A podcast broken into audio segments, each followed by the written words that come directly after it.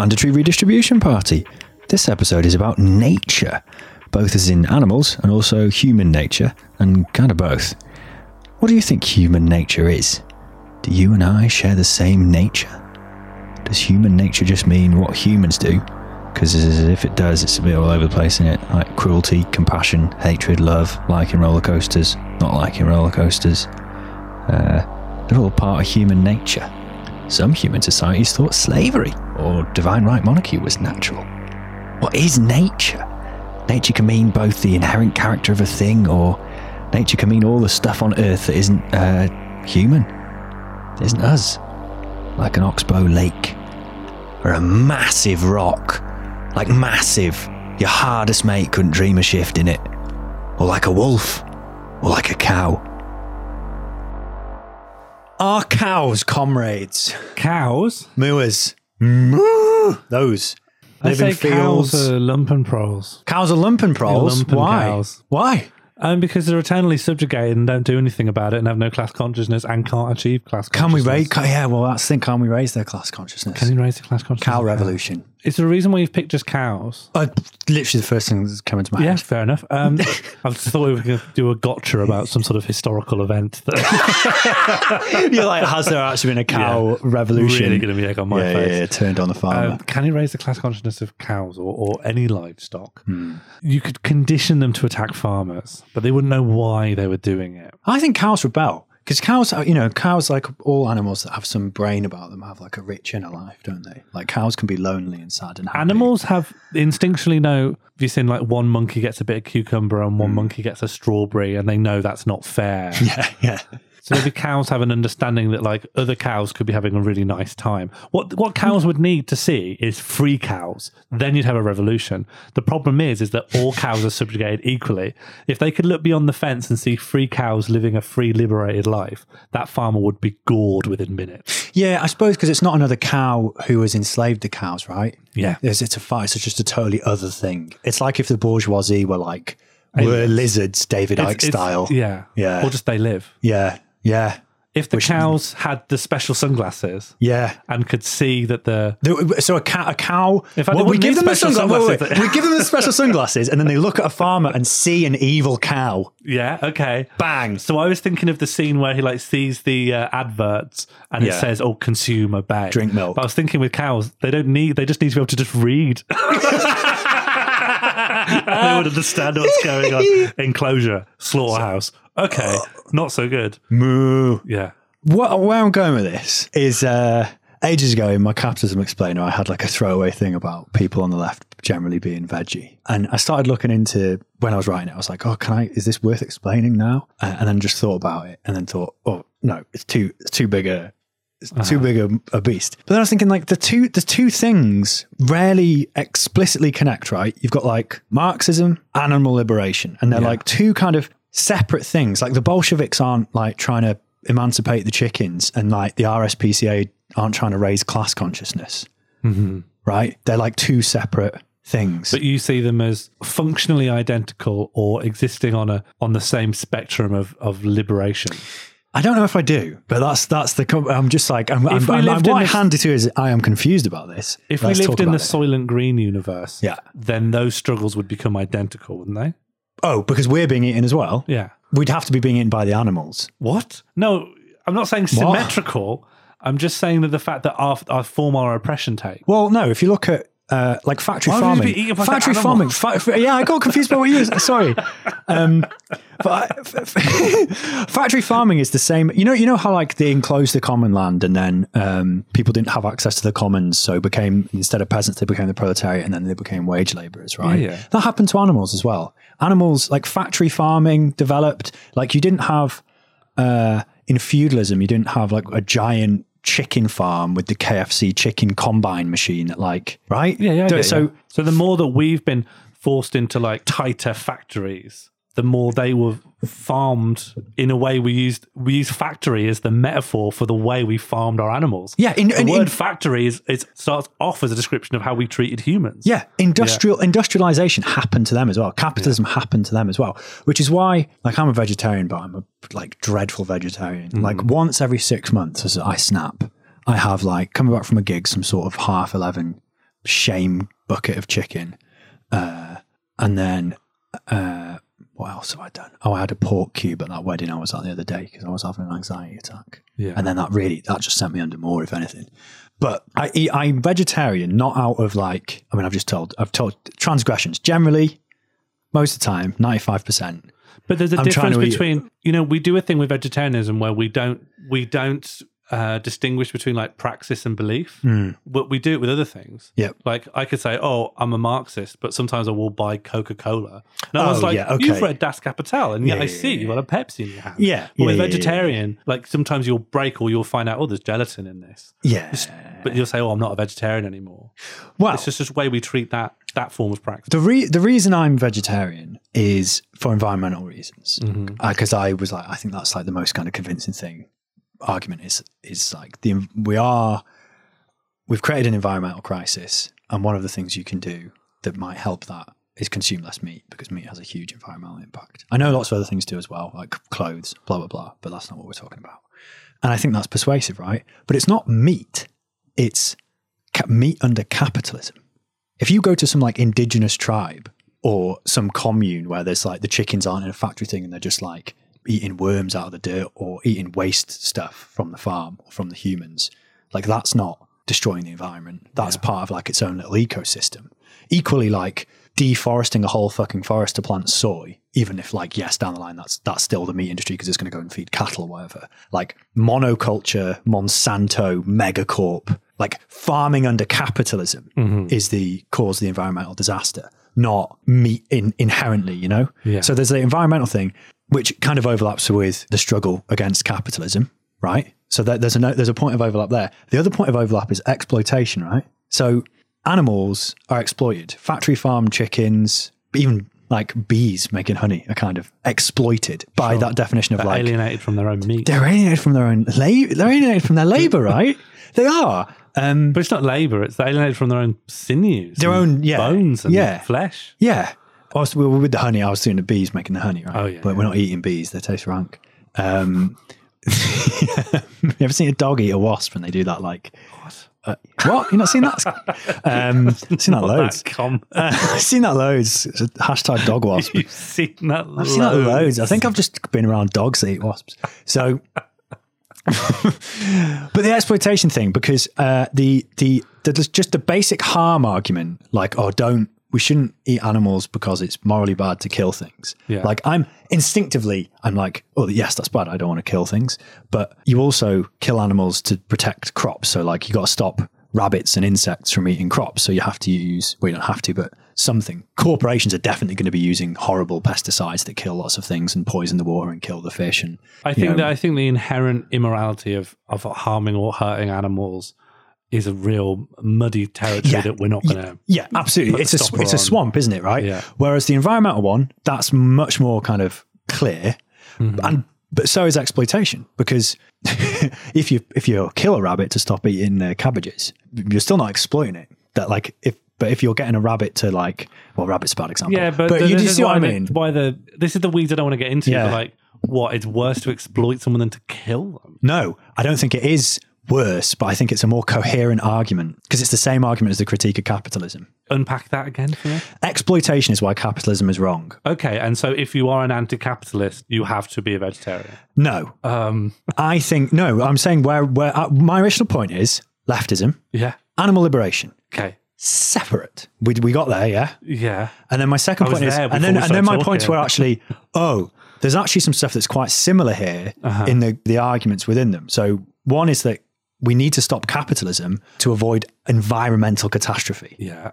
Eating meat, and not a good argument for us not doing that is because it will avoid environmental catastrophe. Uh huh. Okay, so that's one similarity between the two. Yeah. A second similarity between the two is that one reason capitalism is bad is Yeah. because of exploitation. Another reason the meat industry is bad is because of exploitation. That's that was my point. Yeah. Pretty good point. Like you're just saying capitalism causes exploitation, but you're just saying it in two different ways. Yeah. Yeah. Well, you agree with yeah. So my, that's Yeah, my yeah, point. yeah, yeah, yeah, we're on the same page, we agree, we oh, We're we there agree, eventually. so my point is that they, they they seem separate, but actually they've got these fundamental similar things. But the more meaningful thing is the capitalism, right? That's the thing you. Yeah, that, That's that's, the thing what I'm trying fight. to say is that Yeah. you're making the, the distinction isn't there if you just see these both of these things are capitalism. The meat industry is just a facet of capitalism. Yeah. Yeah, Yeah, absolutely. But it's weird because a lot of the animal liberation, like you're not going to see Pete, PETA put out anti-capitalist Yeah. stuff.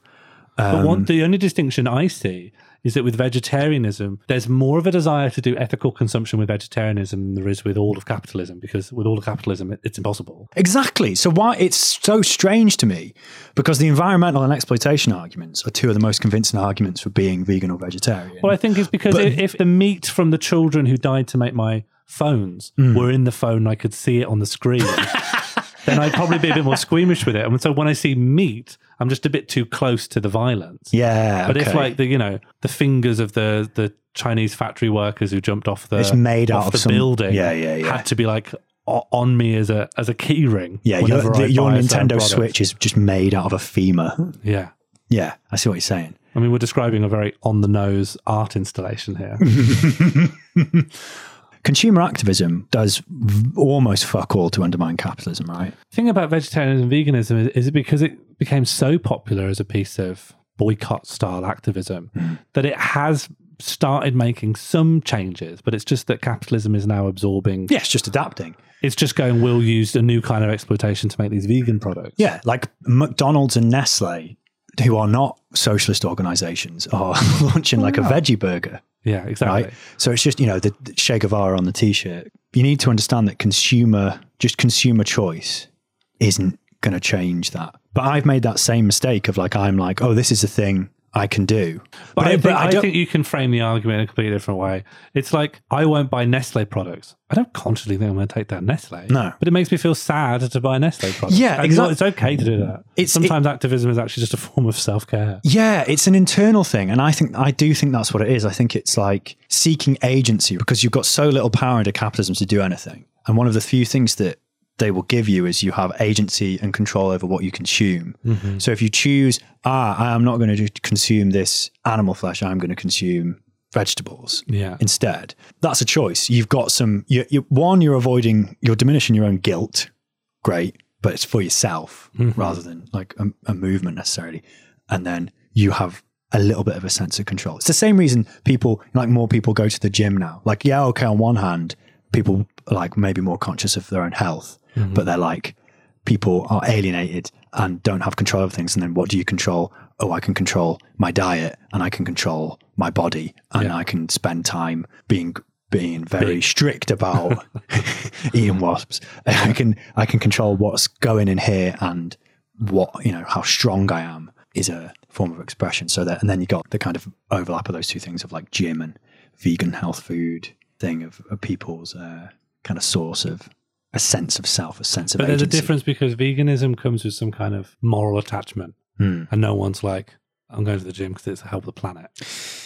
Um, Veganism is Yeah, just different true. because That's it has true. that that element that veganism inevitably you have to justify the fact you're making a sacrifice. Like veganism's tough. I think there's definitely an element of the moralization with the gym goers who like probably think they're better than the not gym goers. That's probably true of certain vegans as well.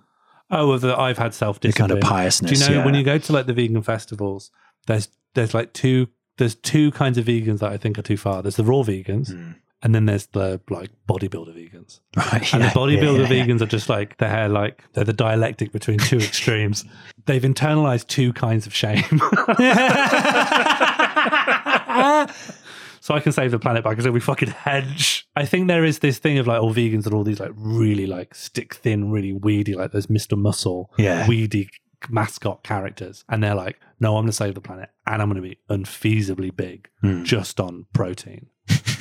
But I mean, if you go to the vegan festivals, you'll see what capitalism is very much at play oh, there. Oh, it's co-opted the hell out of it. Like vegan water was one of some of the most amazing things I've seen. Jesus. Harvested in a more that like I think it's refined from Falls from the sky. or something. Oh, right. Okay. Yeah, it's very very expensive. and probably really labor intensive and industrialized, I would imagine, if they're I think it's boutique water now, but if it does well enough, yeah, you'll have some Eastern Europeans having to like tap trees for water. Well, see, yeah, then the, the problem isn't. Imagine having to do cheap minimum wage labor to like tap trees for water, but you're not allowed to drink any of that water. You've got to drink your own water from a different source. Well, yeah. Well, it's just, it's, and I'm not saying you shouldn't do anything about animal liberation or veganism or vegetarianism and your I know, priority should be to over, because that's, that's the same as being like, ooh, um, solving racism doesn't get rid of capitalism. So fuck that, you know, like that kind of stupid way of thinking.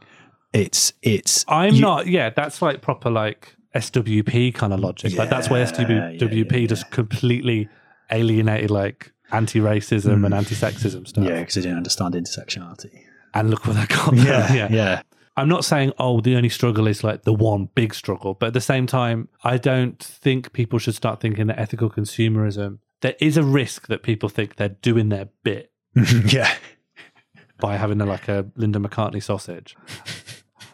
And there's, I think everyone needs to have a lot of humility about like how ineffectual everyone's behavior Mm. is. We're all looking for ways to sort of alleviate a feeling of shame and weirdness and guilt, and doing so is perfectly fine. And I absolutely And to, re- celebrate that. and to regain a sense of control. Yeah, and all Yeah. that's really fine. I just think we need to understand that we we can't we can destroy a meat industry and then just have you know the palm oil industry double so it can deal with loads of new vegan foods that require it. Like there'll always be a new Mm. way that that capitalism will find to just eat through the planet. Yeah. It just might not involve chicken flesh anymore. A chicken's comrades? I mean, why not? I mean, Chicken Run actually implies, pretty implies great, that yeah. they're already got a, yeah, yeah. if nothing else, sort of POW kind of perspective of the world. Definitely. Key piece of um, radical literature. yeah, fuck Orwell's Animal Farm. Get on Chicken Run.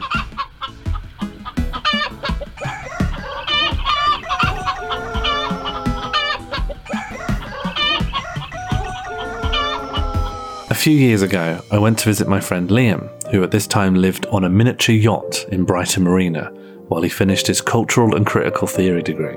Yachts are normally a signifier of wealth and luxury, because owning and maintaining a boat as a hobby takes an amount of money and spare time that no just society would allow any individual to have. But moments into my visit, I realised the reality of living on a miniature yacht full time will melt those associations into the brine. During the off season, the marina is a shanty town of people lured into floating caravans by the promise of cheap rent in an increasingly expensive city. At night, seagulls drop crustaceans from great heights, great enough to shatter the tough carapaces, and their shattering bodies reverberate across the blackened marina like someone cracking walnuts in the dark. To relieve yourself after hours, you need to pick your way through the detritus of dying crabs and their exploded bones. That night, we drank tiny bottles of European lager, and I watched Liam roll joints on a dog eared version of Francis Fukuyama's The End of History, while I said I didn't want any because it sets off my anxiety, both about the book and the drugs. The worst thing about it is, I think the whole scene captures a lifestyle that conforms to someone's romantic left wing ideal. And worse yet is that I know that person, their name's Liam, and they're a dear friend. In the morning, he hit me with a question Have you heard of Kropotkin's crab? I didn't understand the question. Peter Kropotkin is a naturalist and anarchist who came up with the idea of mutual aid, the principle of voluntary mutual cooperation, which is basically a, a founding idea of anarchist organisation. Kropotkin's epiphany moment came when he was watching a crab that had somehow got flipped over and trapped on his back at Brighton Sea Life Centre in 1882. Another crab came along, thought nothing of it, just stuck out a claw, pushed him right back the right way, and mutual aid was born. Liam suggested we go to visit Brighton Sea Life Centre and find and see the crab for ourselves. No, that That crab will be dead, I responded. Liam says he believes I thought crabs basically live forever. This did not seem right to me. This seemed very implausible. I was still remembering the sound of walnuts in the night. At the Sea Life Centre, every tank had two to three colourful fish that were named, colourful, and conventionally attractive. The fish was sexy, is what I'm saying. But every tank was also filled out with these hordes of nondescript grey proletarian fish that were unnamed, unloved, and unfuckable. Really wasn't too comfortable with this strange caste system, especially one of the landmarks of anarchist intellectual discovery. What it was lacking, though, was any discernible crab section. And as a last resort, we did eventually go up to ask a enthusiastic mid 20s members of staff. We approached very hesitantly and asked, Hi, um, sorry, uh, excuse me. Do you know where we could find Kropotkin's crab? And they very earnestly responded with, Oh, I'm sorry, I've, only worked here a few months. I don't really know everyone yet. And I had to very uh, slowly and deliberately say, Oh, no, um, uh, so Peter Kropotkin is um, an, a, a naturalist and anarchist philosopher from the 19th century, and he's, he saw a crab here in 1882, and um, it was at this point I really started to lose my nerve. Something really felt uh, off, so I, I changed tack, and I asked, "How long do um, crabs live, actually?" And they immediately came back with, "Crabs very rarely live over 20 to 30 years." Oh yeah, of course. Thank you. Sorry. Goodbye. Sorry. I'm very sorry. Goodbye. There's something dreadful, m- maybe even disgusting, about slowly disengaging from that conversation. I knew that crab couldn't possibly be alive, and yet I'd somehow been lured into asking after it, like I was a time traveller. Lobsters, it turns out. Lobsters can live forever. Some weird genetic fluke means that they can produce healthy telomerase, which is like it's the enzyme that protects the ends of DNA strands and it prevents replication mistakes. The reason we die of old age is that our telomerase becomes weakened or we don't produce enough of it. So it doesn't protect our DNA so that they can kind of uncoil a little bit at the ends and we can replicate badly and eventually enough mistakes. And our body stops making sense and we die.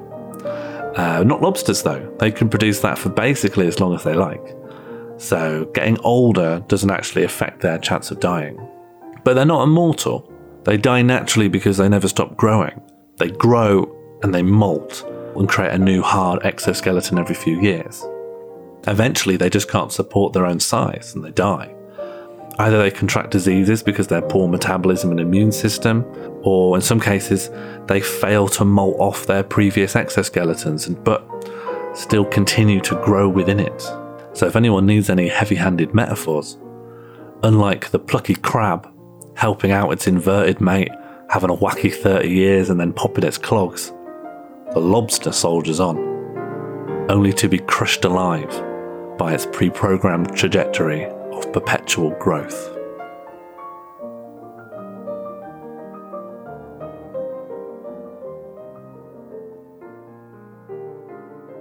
Do you think anything lives in the sewers? I mean, just um, rats, bacteria. I don't think there's mutants or alligators. Alligators was the myth in New York, right? Alligators, yeah. And what did that come from? People were like getting alligators and chucking them out. Our Baby alligators. because in New York, people were getting baby alligators, and then they got big as they inevitably would, and people flushed them, and that's where that myth came from. But our equivalent is the Terrapins? No. I was going to say our equivalent of that myth is like the big cats that are living on the moors. Oh, because like yeah, gentry yeah, used to have, oh, I've got this quite large kitten. Yeah. Oh, it's a tiger. Yeah, yeah, I need yeah, to get yeah, rid of yeah, the. No, it wasn't that. It was that law was passed. saber tooth.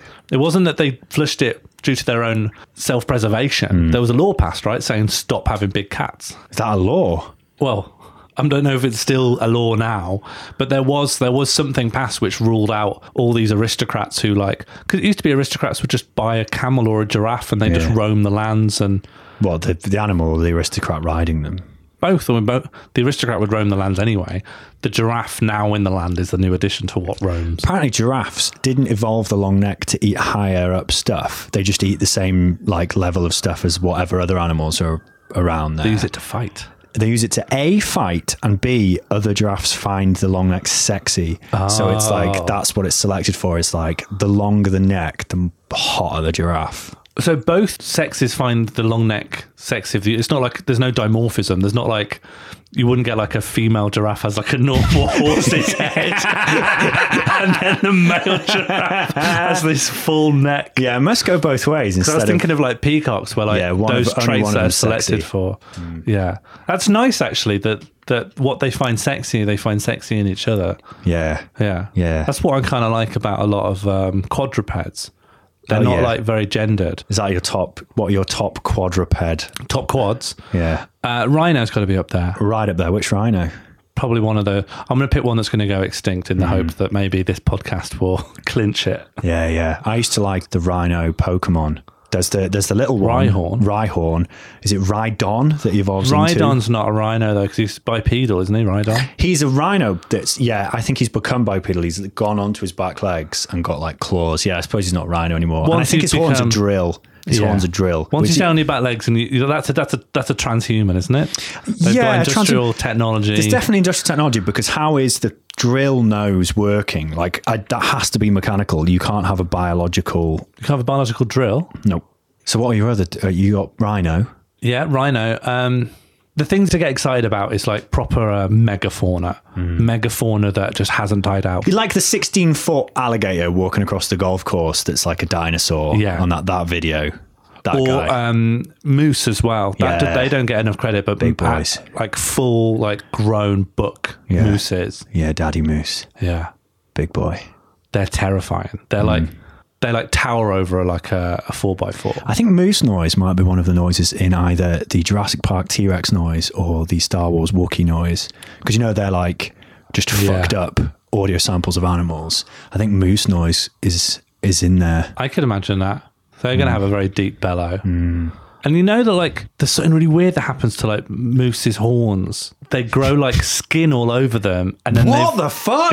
There's Yeah. skin on the horn. They grow skin all over their horns. Oh no, thanks. and then their skin, they've got to What? like rub their skin off in the spring. oh, f- what? Are you having a laugh? I don't, I'm just believe it. Is that real? Yeah, they grow skin all over their horns. What? I'm gonna look like an And then idiot. they've got to manually you- scratch off their skin. I can't tell if this is real. I don't know how to prove it to you. They scratch off their skin, and it's all bloody as well. There's all blood and bits of old You skin on their horns. Oh, that is rank. Yeah, it's very strange. I mean, the moose can't do anything about it, so I guess maybe I shouldn't find Yeah, it rank. But is, it is instinctively, I find that quite. Oh, rank. instinctively having to scratch off skin off your horns. yeah. But even just saying that, imagining any context in which that sentence isn't revolting is quite hard. Would you like an antler? One, Ant- antlers, like if you had or a when horn I was or when a I was horn. when I was young, I desperately wanted a tail. I think that was the one I thought was like the best appendage. Definitely good for useful for balance. You can use it's a third limb. You can I pick had, stuff up. I had this idea that I Yeah. Hmm. could use it to hold things, and I could use it to like hang on branches, and, uh, like a lemur tail. I wanted that level of yeah. Imagine gyms. There's like the the tail area. Everyone just like doing pull ups, but reverse. What? Don't forget tail down. yeah. No. Yeah. um, but antlers horrific. Like, ant- you would not get through doorways. You'd Nightmare not. for doors. Yeah. the Why only thing that sideways? used Come on, for mate. is to gore your enemies. And I'm not about to gore my enemies. Yes, because you haven't got antlers. If you had antlers, game on. Come after Morley, gonna get antlered. Although I suppose they might then have if you if it's a world where you've got antlers. That is the most incriminating way to to get revenge on anyone. What antler attack? The idea that you've made it really easy for the detective. Oh, there's antler fragments in here.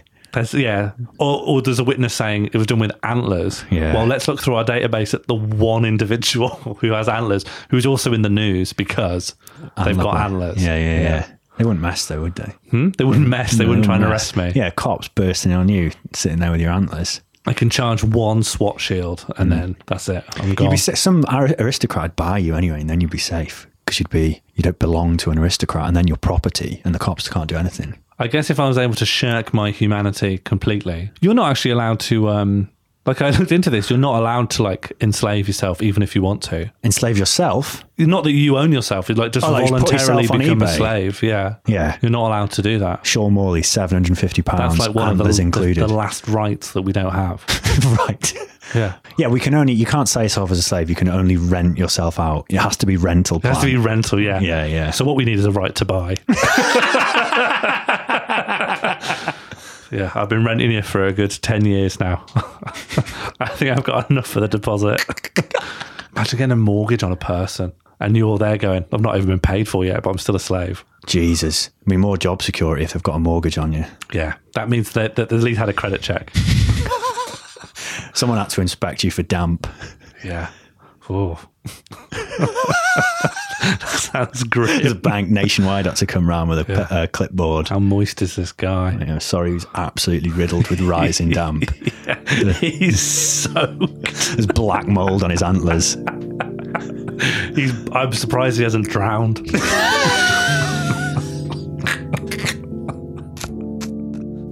In the animal world, we have seen the vast majority of species live in societies, and that they find in association the best arms for the struggle for life.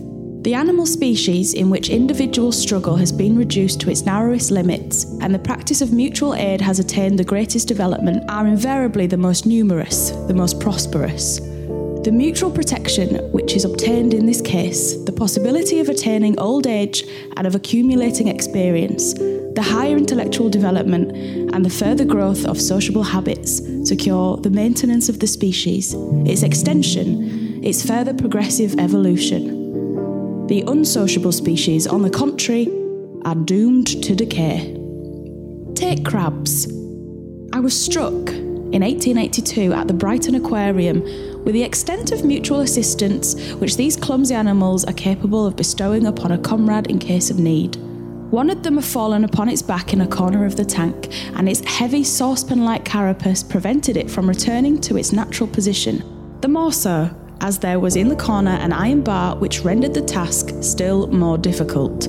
Its comrades came to the rescue, and for one hour's time I watched how they endeavoured to help their fellow prisoner. They came to at once, pushed their friend from beneath, and after strenuous efforts succeeded in lifting it upright. But then the iron bar would prevent them from achieving the work of rescue, and the crab would again heavily fall upon its back. After many attempts, one of the helpers would go in the depth of the tank and bring two other crabs, which would begin with fresh forces the same pushing and lifting of their helpless comrade. We stayed in the aquarium for more than two hours, and when leaving, we again came to cast a glance upon the tank. The work of rescue still continued. Life in societies is the most powerful weapon in the struggle for life. Life in societies enables the feeblest insects, the feeblest birds, and the feeblest mammals to resist or to protect themselves from the most terrible birds and beasts of prey. Therefore, while fully admitting that force, swiftness, protective colours, cunningness, and endurance to hunger and cold are so many qualities making the individual or the species the fittest under certain circumstances, we maintain that under any circumstances, sociability is the greatest advantage in the struggle for life. The words of Peter Kropotkin from his book, Mutual Aid A Factor of Evolution. Kropotkin used science and history to show that anarchism isn't naive or optimistic, but based on scientifically observable behaviour. His book explores the role of mutual aid, cooperation between both animals and humans. For Kropotkin, mutual aid has practical advantages for survival and, along with the conscience, has been promoted through natural selection. Hold on, does that mean the feeling of guilt is an evolutionary advantage? Because that's how I feel all the time. Kropotkin attacks the state and the principle of private property that it upholds as artificial, warping and suppressing humans' natural, sociable, and cooperative tendencies.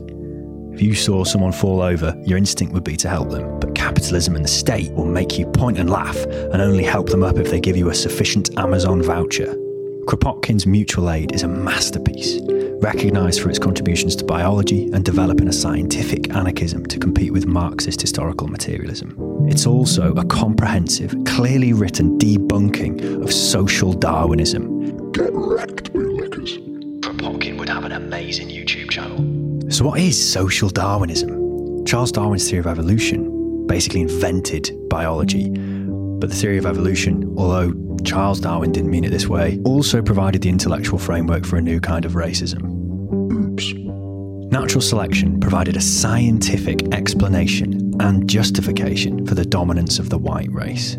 For imperialists, this was a big upgrade from the Christian mission to civilize the savages, the so called white man's burden, because it wasn't based on faith, but science, logic, and reason. And it basically meant being horrible fucks to other peoples was good, actually.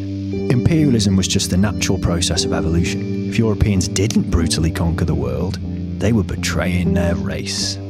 Darwin's Origin of Species came out in 1859. Less than two decades later, the British Viceroy of India, Lord Lytton, used the notion of natural selection to justify starving millions of Indians to death. As millions died slowly of hunger, the Viceroy hosted a huge feast for Victoria's coronation as Empress. In the countryside, parents sold their children for food. Others resorted to cannibalism, some to suicide. The famines in India in the 1870s were so bad because the British had dismantled traditional safety nets for reducing the impact of a famine. The commons were gone, and peasants were pushed to grow cash crops for export for the market, all in the pursuit of maximum profit. During the famine, Lytton oversaw the export to England and America of a record 6.4 million hundredweight of wheat. In his letters, Lytton argued that intervening to stop these millions dying would be to interfere with nature. The famine was good, as it was removing the weak. Eventually, Lytton was pressured to take some action. He built labour camps where peasants would be given minute rations in exchange for hard labour. The death toll continued to rise in the camps, but now malnourished children, unable to work, were the quickest to die. Five and a half million Indians starved to death under British rule in the 1870s. Obviously, this is one of the worst crimes in British history. Hands up if you learn about it at school.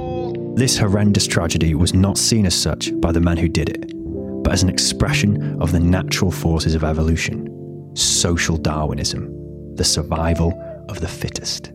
The rancid ideology of social Darwinism spread through the British elite like a virus. They loved it, but it also frightened them. They started to get scared that the working classes back in Britain outnumbered them. Racist books from the late 1800s don't just talk about white and black, they also warn of the Cockney race and the Scottish race. They drew up maps of where these inferior races lived so they could avoid them. Some race scientists dared to visit these areas, workhouses, and prisons to learn more. One of them was Charles Darwin's cousin, Francis Galton. Frankie G was brown in his pants because the underclass were reproducing faster than the wealthy. Social Darwinism was turned on its head. The least fit were surviving. He decided to work out how to reverse this trend, get evolution back on track. So he created a new science of human selective breeding to make sure the fittest survived. The best should multiply, the weakest should wither. He invented eugenics. Social Darwinism doesn't have to be full on eugenics, even though that's where it ended up. Social Darwinism also underlies mainstream thought about capitalism. The idea that capitalism is natural, anything else is unnatural, is social Darwinist. Sure, maybe there's some moral argument for welfare or education for the underclass, a safety net. But that doesn't take away from the fact that humans are naturally selfish. Our nature is competition and greed. Why would anyone do anything without the promise of profit? Socialism or anarchism is a nice idea, but it'll never work because it's unnatural. The fact that Kropotkin systematically demolished this idea, an idea that still gets trotted out today, in the 1890s is astounding. And Kropotkin's argument wasn't moral, it was scientific and historical. Providing example after example, from crabs to dung beetles to medieval peasants, Kropotkin showed that mutual aid is a dominant feature at every level of animal and human life. Cooperation is not the exception but the rule. Despite hierarchy, despite capitalism, despite the state, people everywhere continue to practice mutual aid in trade unions, in libraries, which Kropotkin's weirdly obsessed with, and of course, in revolution. Kropotkin was an international intellectual celebrity in his time, renowned in geography, biology, and sociology. The main founder of the anarchist movements in England and Russia, but he shunned material success. Not just an aristocrat, but a prince and one time aide to the Russian Tsar. This man devoted his life to anarchism and the better understanding of humanity. In 1899, Kropotkin visited Chicago in America and lived in Hull House, a kind of settlement commune, giant squat, which covered like half a city block. Alice Hamilton, one of the workers at the settlement, said this about him. Prince Peter Kropotkin was one of the most lovable persons I have ever met. He was a typical revolutionist of the early Russian type, an aristocrat who threw himself into the movement for emancipation of the masses out of a passionate love for his fellow man and a longing for justice. He stayed some time with us at Hull House, and we all came to love him. Not only we who lived under the same roof, but the crowds of Russian refugees who came to see him. No matter how down and out, how squalid even a caller would be, Prince Kropotkin would give him a joyful welcome and kiss him on both cheeks. Exiled from Russia, his home country, for his politics, Kropotkin returned after the 1917 revolution. He was 74 years old. He arrived before the Bolshevik Revolution overthrew the provisional government that had replaced the Tsar in February. The provisional government offered to make him Minister of Education, which, being an anarchist, he didn't want to do. He spent the rest of his life writing a history of ethics in an anarchist cooperative north of Moscow, where he died in 1921. His funeral attended by thousands of admirers, grew into a demonstration against the abuses of the Bolshevik state. But within a year, anarchists were arrested, killed, or forced into hiding. Survival of the fittest, I guess. Kropotkin's funeral was the last time the Soviet Union allowed the black flag of anarchism to fly. I don't want to depress you, so let's end on one of my favourite quotes from one of Kropotkin's other famous books The Conquest of Bread. Those who man the lifeboat do not ask credentials from the crew of a sinking ship. They launch their boat, risk their lives and the raging waves, and sometimes perish, all to save men whom they do not even know. And what need to know them? They are human beings and they need our aid. That is enough. That establishes their right. To the rescue! Mandatory Redistribution Party was created and produced by Sean Morley and Jack Evans. Our title theme was created by Ella Jean, with additional music by Jack Evans, that's me, and under Sean's crab story, Johannes Brahms' variations on a theme by Haydn, performed by Neil and Nancy O'Doan. You also heard Amy Gledhill in the role of Peter Kropotkin. Comes is live on November the 27th at the Peer Hat in Manchester. Oh, that's next Wednesday. And on December the 2nd at Bolshevism in Leeds. Farewell.